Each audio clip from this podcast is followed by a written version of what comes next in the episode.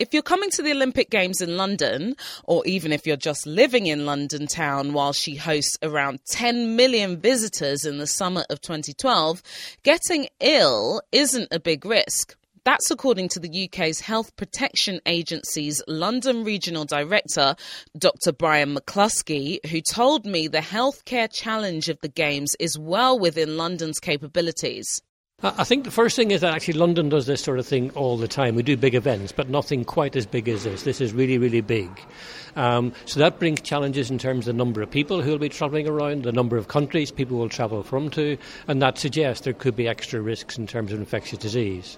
Now, the evidence is that risk isn't very high, but we still need to plan to ensure that should something happen, we will know about it very quickly and we will be able to respond very quickly.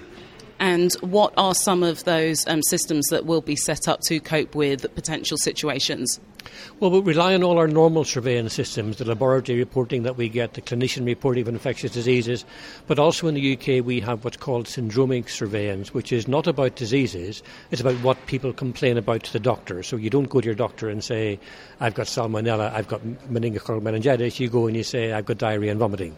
So those are symptoms reported doctors we record and analyse, and we've analysed a pattern for the last 10 years, and we look for changes to that pattern as a sign that something might be changing. So, what are some of the main messages coming out of it?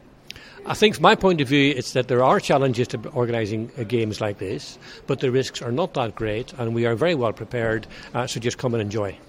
Dr. Brian McCloskey of the UK Health Protection Agency talking to me at the London School of Hygiene and Tropical Medicine's expert panel discussion on mass gatherings medicine.